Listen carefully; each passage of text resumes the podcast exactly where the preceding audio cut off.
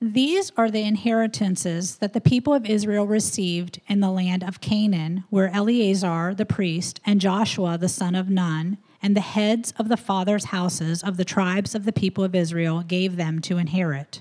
Their inheritance was by lot, just as the Lord had commanded by the hand of Moses for the nine and one half tribes. For Moses had given an inheritance to the two and one half tribes beyond the Jordan but to the Levites he gave no inheritance among them. For the people of Joseph were two tribes, Manasseh and Ephraim, and no portion was given to the Levites in the land, but only cities to dwell in, with their pasture lands for their livestock and their substance.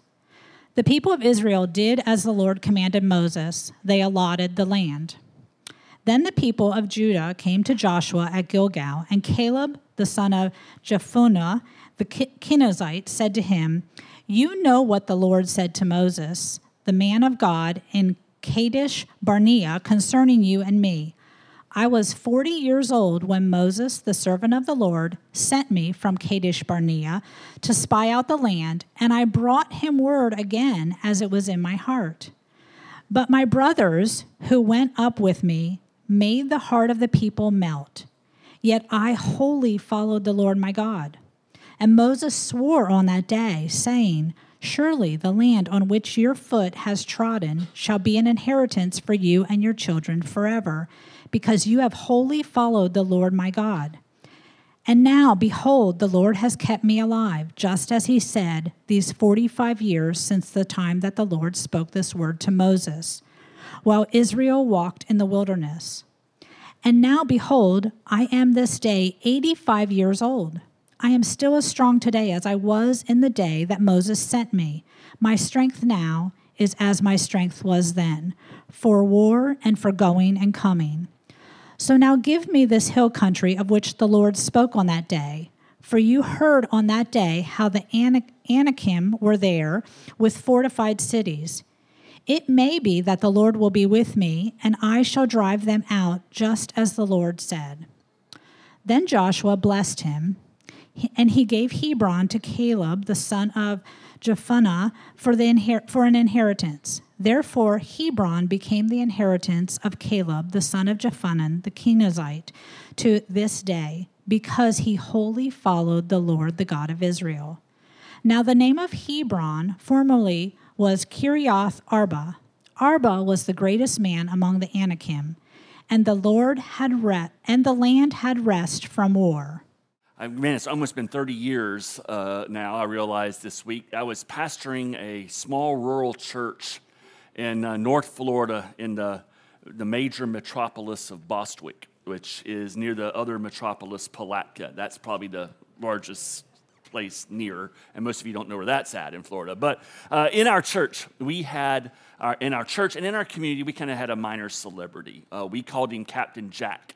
And this was not Captain Jack Sparrow. This was before all that. Uh, he was Captain Jack Gilmore.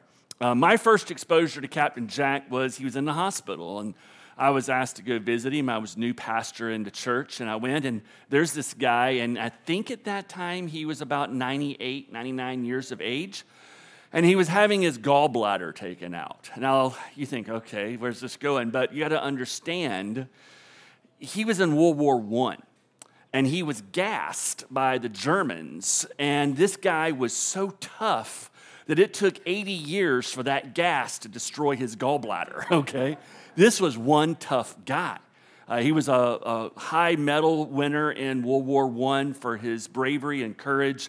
After the war, he was a Texas Ranger while he was in the hospital, he shows me a scar that went from his groin, a knife scar that went from his groin all the way up to his carotid, where he was gutted like a fish by a criminal and left to bleed out. And he held on to his carotid artery and kept it from bleeding. I mean, he was just tough. He had bullet holes and knife wounds. And if that wasn't enough, he went into World War II and he started out again on the ground, but then they started the Army Air Corps and he went to the air. He flew as a fighter pilot in World War II and flew again in Korea, right? I mean, this guy was in World War I, World War II, and Korea. What a life. And I remember uh, one time after he was out of the hospital, he calls me up at the church. He goes, Hey, Pastor, I got, a, I got something I'm trying to do out in my front yard. Could you come over and give me a hand? I get there, and he's got a pine tree stump in his front yard. He's got axes and pickaxes and shovels. And he says, Could you help me get this thing out? Now, listen, I'm 30 years old. I'm, I'm at the height, I'm an athlete, I'm playing basketball. I said, Sure, Jack, I'll help you with this. And we get to work. And he worked me into the ground. I am not too proud to say I had to tap out after about four or five hours in the heat, and he was still going, Well, we're not done yet. You know, he was just tough, tough guy. And as, as inspiring as he is, as a, an older man, he lived, I think, to be 103, 104 years old, uh, we see an even better example in Joshua 14 of an old man showing a young man how to do it and how uh, you finish strong as a follower of Jesus Christ. You know, we left off last week in Joshua 11 with the northern campaign. At the end of that chapter, where Joshua and the Israelites were defeating that massive army, had chariots and horses and everything that was involved, we read in verse 23 So Joshua took the whole land according to all that the Lord had spoken to Moses and Joshua gave it for an inheritance to Israel according to their tribal allotments, and the land had rest from war. And so, chapter 11 and then chapter 12, where there's a list of kings that are all defeated by Joshua and Moses, this brings to a close what is known as the conquest portion of Joshua. All the stories, the big stories of war and battles, are done at this point. And instead, we're entering a section from chapters 13 to 21 that have to do with the allotment of the land. So in chapter 13, you be, it begins like this Joshua was old and advanced in years. And the Lord said to him, You are old and advanced in years, and there remains yet very much land to possess. Joshua himself is probably over 100 at this point. And so he's told, call the inhabitants of the hill country from Lebanon, even all the that's not the, and, and allot the land. Now, therefore, divide this land for an inheritance to the nine tribes and half the tribes of Manasseh. And so what he does is begins the process of allowing the, the tribes to come and by way of we'll just a lottery, and you can read how it was carried out in the passage if you desire to. The, the, the promised land is divided up by tribes. And instead of the army as a whole going from place to place and, and doing battle, each tribe was responsible for driving out the remaining uh, Canaanites and Amorites that might live in their area. And so the focus shifts in, verse, in chapters 13 to 21 to the division and the allotment of the land for these different tribes. The word that shows up repeatedly in these nine chapters is the word inheritance. I think it appears like 50 times. Warren Wiersbe points out that the promised land does not belong to the Israelites. The promised land belongs to God. He's the owner of the land, He's the landlord. Um, the Israelites are the tenants. Uh, they, they've been leased the land. They're renting from God in, a, in one respect. And, and as long as they obey God and they follow Him, they get to enjoy this promised land as they live in submission to God. In chapter 14, we have Caleb and the story of how he begins to conquer his portion of the land. And in this story, there's a phrase that's repeated three times. You probably noticed it, actually, beyond his name, Caleb, the son of Jephunneh. Good job on that. Um, there's the, the phrase, he wholly followed the Lord. Maybe your translation said, he wholeheartedly followed the Lord. And that, that phrase is important. It's, it's not given to us so that we leave this morning from the church and as we get in the car over lunch, we go, you know, I hope, and you're talking about it, you go, I hope one day I'm like Caleb. That's not the point of this phrase and this story. This story is meant to point us to our Lord and to remind all of us who are Christians and are following Him that since we have a glorious inheritance that is promised to us through Christ, wholeheartedly follow Him. Wholeheartedly follow Him. And so this morning, I want us to kind of explore, unpack this idea of what it means to wholly follow the Lord. And the very first thing that we see in the passage are some realities we need a reality check of what does it mean to wholly follow the Lord? Maybe what does it not mean? And as you look in these opening verses, there's some I would say, encouraging reality checks, and there's a sobering reality check. The, the encouraging reality check is uh, what I just referred to Caleb, the son of Jephunneh, the Kenizzite. Why is that mentioned? I think three times in this passage. Um, it's, it's intentional. So here's what's kind of neat about this, and, and it's a reality check that I think we can all appreciate. No matter who you are, no matter where you come from, no matter your background, no matter what history you have in life, God invites you to come into His family so that you can then begin to follow Him. So you cannot follow the Lord until you first come into the family of God and you commit your life to Him. Caleb, by natural lineage, is not an Israelite. Do you know that? No, I did not know that. Uh, it's only in the study. It's like, why does he keep saying Jephunneh the Kenizzite? His dad and his family line, his lineage, if you trace it back, grandfather, you know, father, grandfather, great grandfather, great great grandfather, you would expect that he would be, he would land sooner or later where? Jacob the father of the, Is- of the Israel, right? And the 12 tribes of Jacob. No, that's not who his great granddaddy is. The Kenizzites' great, great, great, great granddaddy is Esau. He's an Edomite. And the Edomites are like, you know, in the Bible, they're enemies most of the time of the Israelites. But at some point in his family tree, somehow the, the, his family line got absorbed into the nation of Israel. The outsider became an insider. And let's don't miss that reality this morning. If you want to follow God, you have to become an insider. You have to commit your life to Christ and begin to follow Him and be joined into the family of God. It's a reality. You can't follow Him if you are outside the family of God. Another, I think, encouraging aspect of this story that is a reality check there is no such thing as a retirement age in the kingdom of God. Isn't it awesome? Isn't it wonderful to see here that, I mean, he's 85 years old. What great encouragement this is to all of us who are constantly being pestered by the AARP. And I'm now one of them, right? They don't leave me alone. It's like, would you stop mailing me stuff for crying out loud? But what great encouragement it is in this passage to realize that some of our best work, maybe even our best work for the Lord, can be in our final years and our final decades. There is no expiration date, there is no retirement age when you think about wholly following the Lord. You don't have the option if you're a follower of Christ to say, Well, I'm going to follow him until I'm 65. And now, once I start collecting Social Security, it's all right. Now it's all about me. You know, one of the things I'm thankful of here at Covenant is some of the, the strongest leaders and examples of people who are wholly following the Lord. It's coming from people whose hair has either turned gray or turned loose. Right?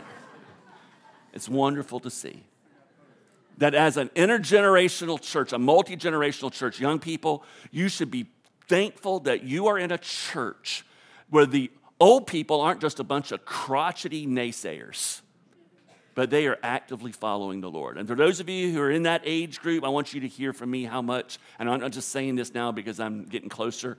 Um, I want you to say, I want you to hear me say how thankful I am for all that you do in this church how you wholly follow the Lord. Yeah, I think that's worth it. You young, and in all stages, I appreciate that. So there's two encouraging aspects, reality checks in this passage, and and then there's a, maybe a sobering one here. Uh, in, in verse six, Caleb is talking to Joshua. You know, and I, and I wish I could think about that and we could explore that. I mean, just think about those guys and their history together. And he says in verse 6, You know what the Lord said to Moses, the man of God in Kadesh Barnea, concerning you and me. I was 40 years old when Moses, the servant of the Lord, sent us out. Now, I referred to this story last week, but 45 years before, the Israelites were on the border of the promised land. They were ready to come in. They were at Kadesh Barnea. Moses sends out 12 spies for 40 days. They go undercover from north to south, spying out the land. They come back with their report, And they say the land is unbelievable. It's so fertile. It's everything God told us it would be. And we can't take it. 10 of them says it's impossible. The cities are too strong. They have chariots and steel and horses, and they have high walls and large armies. And if that wasn't bad enough, they, there's giants in the land, the sons of Anakim. They are all through the land, and they're mighty warriors. I mean, later you're going to see one of them. We know him as Goliath and David and Goliath. He's a son of Anakim uh, in that lineage. We, we can't do it. But there are two Joshua and Caleb say, absolutely not. And actually, if you go back to Numbers 13, it's Caleb who speaks up, not Joshua. He's, Joshua isn't the one that's highlighted in Numbers. It's Caleb who speaks and goes, Oh, ho, ho, ho, ho. We can do this. We have God on our side. And he exhorts the people. And then Joshua pitches in, and, and, and, they're, and, and they're almost killed because of their report. And, and so there's a sobering reality here in this reminder to, from Caleb to Joshua of where they come from that wholly following the Lord means that you will inevitably face severe obstacles and opposition. People who will uh, literally threaten your life. There can be literal challenges to your physical existence. I mean, it was not an easy task to go into the enemy stronghold for 40 days. And, and even as we think about what's going on around the world with some of our ministry partners, like uh, that we've mentioned this, this month with Ken and Ruth in India and the, the persecution from the militant Hindus, wholly following the Lord, there's physical, literal challenges to life and limb. Certainly, there's opposition from those who do not follow the Lord. There's internal pressure. I mean, think about that moment. Go back 45 years, to that moment when they're all standing together. Don't you know that there had to be great internal pressure on Caleb and Joshua to just, okay, maybe we, we compromise what we were going to say and, and we fit in a little bit more. You know, it's the, it's the person who stands out that gets hammered, right? And so when you're at work, when you're in the playground in school, when you're in the dormitory, it doesn't matter, from kindergarten until old age, if you're the person who running, runs contrary to the dominant, you know, thing, here comes the hammer, you're the nail, right? And, and that's to be expected. It's a reality check that when you wholly follow the Lord, you're going to be the nail that stands up and you're going to get pounded sooner or later. Here's your reality check all the things that you hear on television from modern uh, voices about the prosperity gospel and how everything is wonderful and sunshine and rainbows and, and wealth and Rolls Royces, that is a load of hooey. It's a crock. It's what it is. The reality is that if you wholly follow the Lord, you put a target on your back. That's the reality. That's part of it. So the first thing we have to see here is the reality.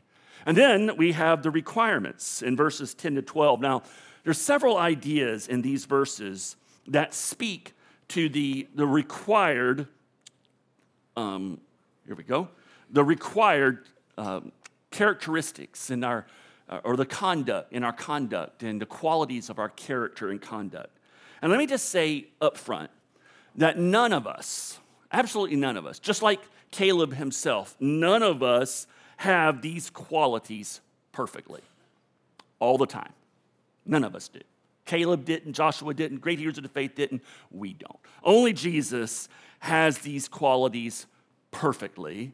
But we can pray and we can ask God to pour out His grace and to do a work in our lives, and we can expect Him, and by faith, to, to transform us into the image of Christ so that more and more these qualities begin to characterize our lives so that we more faithfully, wholly follow the Lord. So, what are they? I would contend that the first one is patient obedience. Patient obedience. In verse 10, he says, Behold, the Lord has kept me alive, just as he said, these 45 years since the time that the Lord spoke this word to Moses, while Israel walked in the wilderness, and now behold, I am this day 85 years old. Caleb followed the Lord for years and years. In fact, if you go back to that passage in Numbers, I mentioned in chapter 13 they had the report. Well, chapter 14, God has had enough. And, and he tells Moses, I am going to kill them all. I'm going to wipe them out. I'm done with these people. And Moses begs God, don't kill them. All it'll be a reproach upon your name. And so God relents and he says, All right, I'm not going to kill them all, but everyone who's an adult, the adult generation, they're all going to die in the wilderness because of their unbelief and because of their complaining and whining and everything else. Powerful argument not to be a whiner, right? And all of this. But in the middle of that death sentence, God says, But my servant Caleb, because he has a different spirit and has followed me fully, I will bring into the land into which he went, and his descendants shall possess it. And later on, he'll say something similar about uh, Joshua. But the point here is that Caleb had a Godward orientation in his heart throughout his entire life. And so, what's amazing to me is that in Numbers, he's a 40 year old man. He stands strong for God. He's center stage, a champion for God, and then nothing. It's crickets. It's crickets for like the next 45 years. Uh, and what, what happened? I mean, did he turn his back? No. He's patiently serving God. He's mentioned at the beginning of Joshua. He is involved in all of the conquest. And now, once again, he is center stage and he has remained God's patient, obedient servant, following wherever God leads. Think about how hard that was. During the decades when you watch friend after friend, neighbor after neighbor die in the desert, pretty soon you're the second oldest dude in the nation. And your friend Joshua is just a little older. That's his reality. And he waits for the promises of God to ultimately be fulfilled. What patient obedience is there? A second characteristic. Now, I want to confess that I struggled with how to I don't even know how to characterize some qualities that I think come through the, the pages of scripture here when we think about Caleb. And I thought, what, what does this remind me of? And I was like, Lord, help me get this across. And it was interesting because my mind went back to a conversation I had, I think, 10 years ago with Robin Novelli. And we were having lunch during the summer, and he was telling me about a book he was reading called Grit. Remember that? Grit. So, Angela Duckworth is a psych, Dr. Angela Duckworth is a renowned psychologist and research at, researcher at University of Pennsylvania. And she made it her, it has made it her life's work to study what is it that makes some people high achievers and successful, and other people are not high achievers and successful. What, what distinguishes the two? And so she did all kinds of research and study, and she finally landed on this one word grit. Grit. And she began to study this concept of grit and she studied it for years. You can watch her TED Talks, they're very interesting. She's written some great books on it, and she has the data to prove it. And she says the single trait in our complex and wavering nature which accounts for success is grit. It is more important than natural talent, natural ability, and natural intelligence. She points out that grit is the combination of perseverance and a, a passionate vision, a passionate purpose, a, something that you are passionate about. And you put perseverance and that passionate purpose together, you have grit. And both of those components are important. If you have perseverance without the passion, sooner or later you will burn out. If you have the passionate purpose without the perseverance, sooner or later you will give up when you inevitably reach that face the obstacles that are a reality of wholly following God. And so both of these things are important, but her research shows that people who have grit, these types of people, that that grit gives them a emotional, a mental, and a spiritual, even a physical toughness that allows them and helps them to succeed even in the face of adversity. And I would suggest that as you read through this story of Joshua, or of Caleb, and what you are seeing here is grit personified. See if you hear the perseverance and that passionate vision, those two components in these verses. I am still as strong today as I was. Now, this is an 85 year old man. Now, I don't know if he's delusional, because you know how it is, guys. In our minds, we're still 27 years old. And that's why we pull hamstrings when we're in our 40s and 50s, right? But, but I don't know if it's true or not. But listen, I am still as strong today as I was in the day that Moses sent me. My strength now is as, as my strength was then for war and for going and coming. So now give me this hill country of which the Lord spoke on that day. For you heard on that day how the Anakim, the giants, were there with great fortified cities. Did you catch what he just asked for? I mean, let's put it like this if it were me, and I was representing the tribe, and I'm coming to Joshua, and I say, hmm, we have all of these cities. Over here, we have these smaller towns, good farmland, walls are so so, bunch of pansies. Over here, we got giants, walled cities, major cities. Hmm. Joshua, you know, I'm 85 years old. I've done my turn in the nursery. Somebody else's turn to have the giants. I'll take care of these little villages over. I'm just to tell you, I know myself well enough that I would have said, you know, that's good enough for me. I'll leave the giants to the young men back here, okay? Not Caleb. Do you realize that? He says, Hey, Joshua, I want the land, I want the cities that everybody said were too much for us 45 years ago. Give those cities to me. Holy mackerel. That's grit. That's grit. What allows somebody to have that kind of grit in our spiritual life? I think it's that third characteristic. Because grit through just willpower is not what the scripture's teaching here. It's the third characteristic. He could be gritty like this because he had faith in a big God.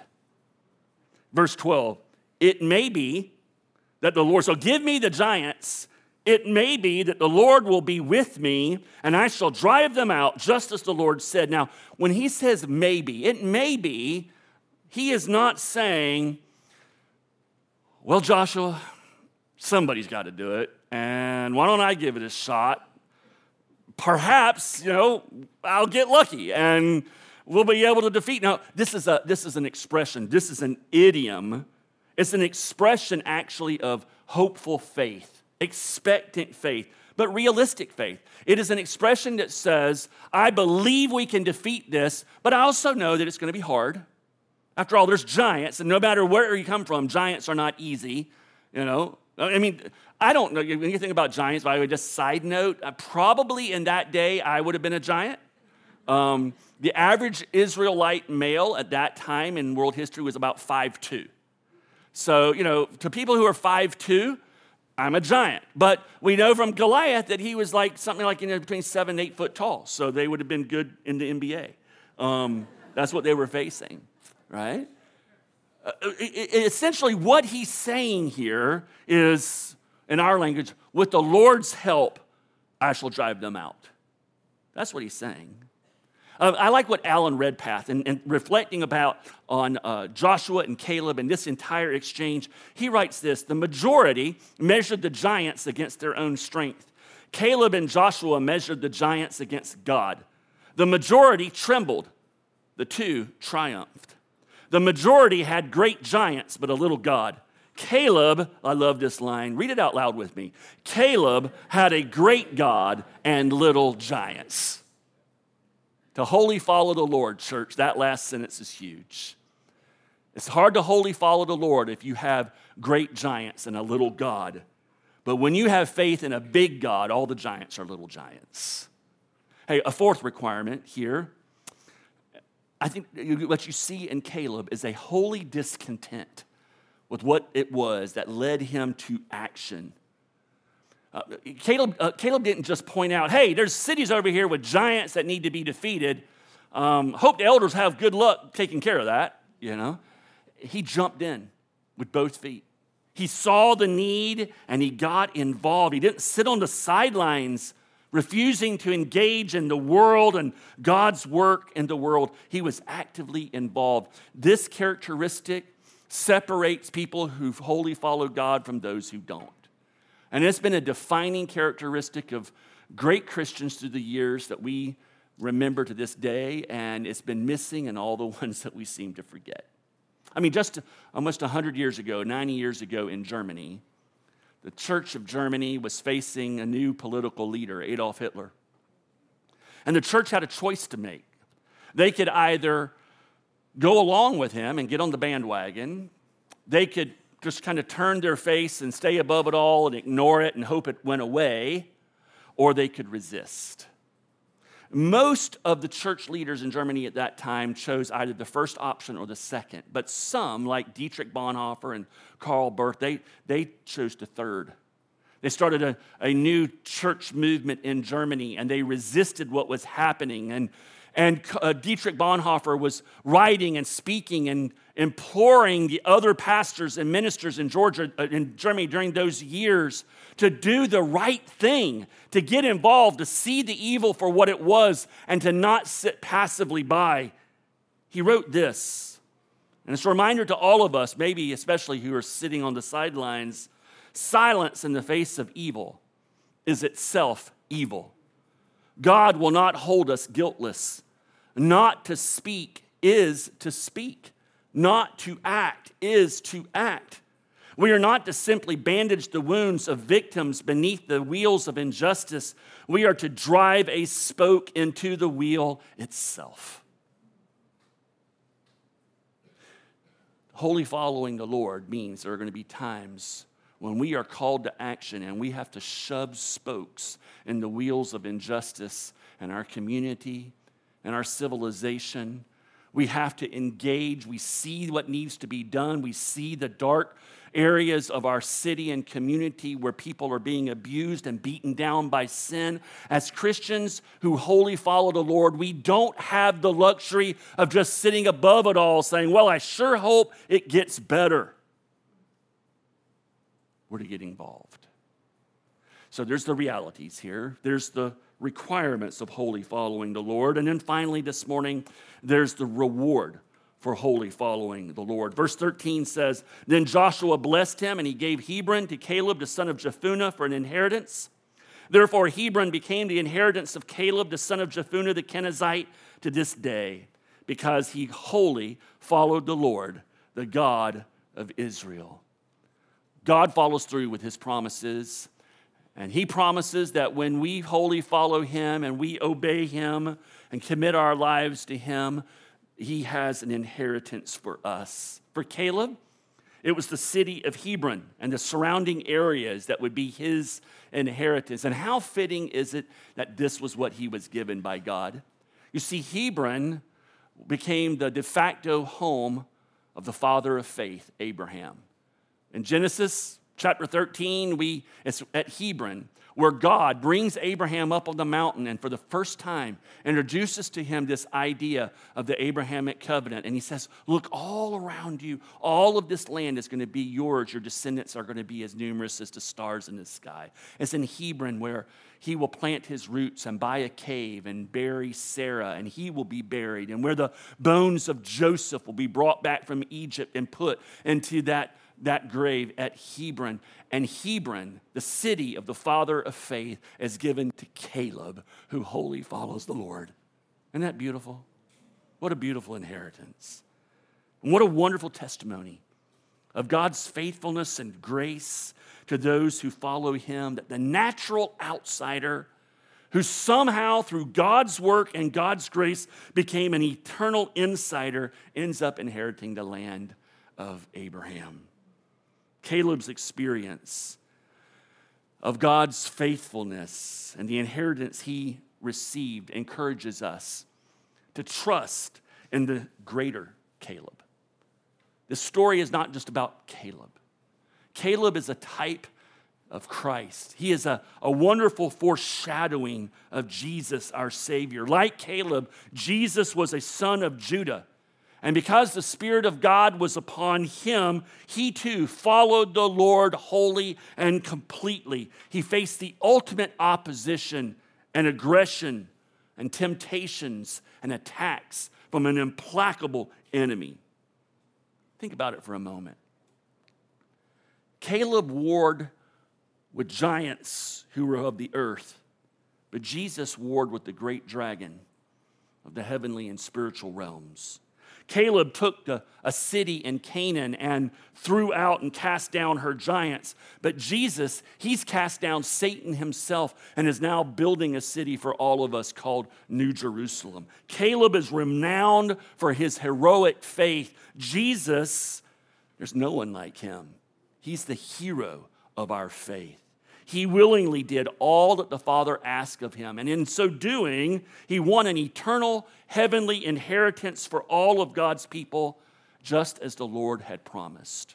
Caleb, as wonderful as his earthly inheritance was, it can't hold a candle to the inheritance of those who follow wholly the Lord Jesus Christ. Our inheritance is so much better. It is better because it's anchored to the work of Jesus Christ and is not dependent upon us and our own merit and our own performance and how well we do. The author of Hebrews tells us that Jesus is the mediator of a new covenant, so that those who are called may receive the promised eternal inheritance, since a death has occurred that redeems them from the transgressions committed under the first covenant. Church, think about it for a moment. Our inheritance does not depend upon how perfectly we follow the Lord. And aren't you glad about that? Because all of us imperfectly follow the Lord. Our inheritance is based and anchored upon how perfectly Jesus followed the way of God. And that's our security, and that's our comfort. Our inheritance is so much better than Caleb's it's anchored in Jesus and his work on the cross. It's anchored in what God has done for us. Think about it, it's how much better it is that God, the Holy Spirit, now lives inside of us, in assuring us of our inheritance. Ephesians chapter 1 says that the whole part of the role of the Holy Spirit is that He has been given as a deposit of our future inheritance. In other words, He is the guarantee, the first aspect of the ultimate inheritance that we will get. If you ever wonder, am I going to get all this that is promised to me? God says, well, look at the Holy Spirit. I've given you the Holy Spirit to prove to you He's a little taste of what is to come. So much better. Better because our inheritance is eternal.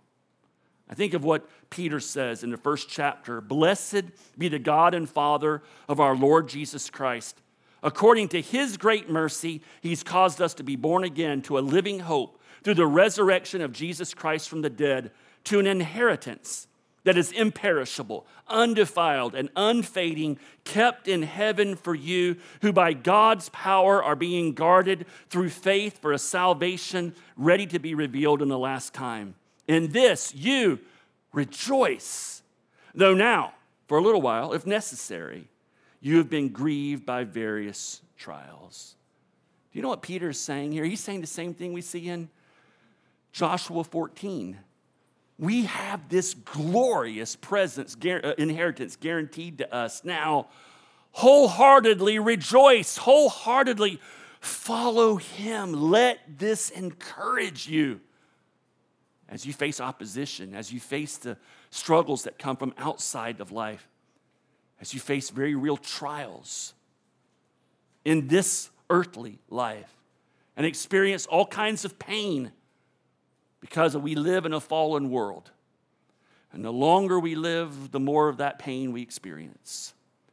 And he says, Keep your eyes on your Savior and on the inheritance that has been guaranteed to you. So, this week, church, when you experience victory, and you wholly follow the Lord, Peter says, rejoice. Know that this is because God is at work in you. You have the Holy Spirit. That's why you're wholly following the Lord. That's why you obey. That's why you say yes to grace and no to temptation. He's the guarantee of your inheritance.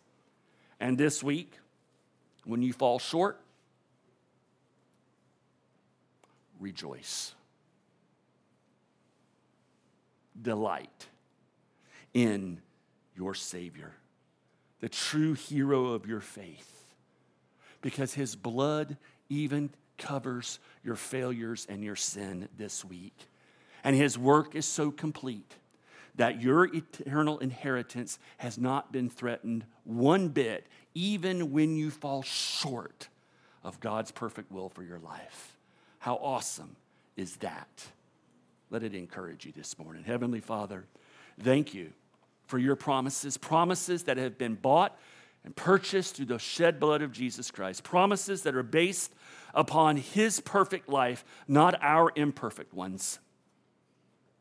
This is the good news that all of us here, regardless of where we come from, can rejoice in. I pray, Father, for the one who is still in bondage to performance, trying to earn your favor and grace by being good enough.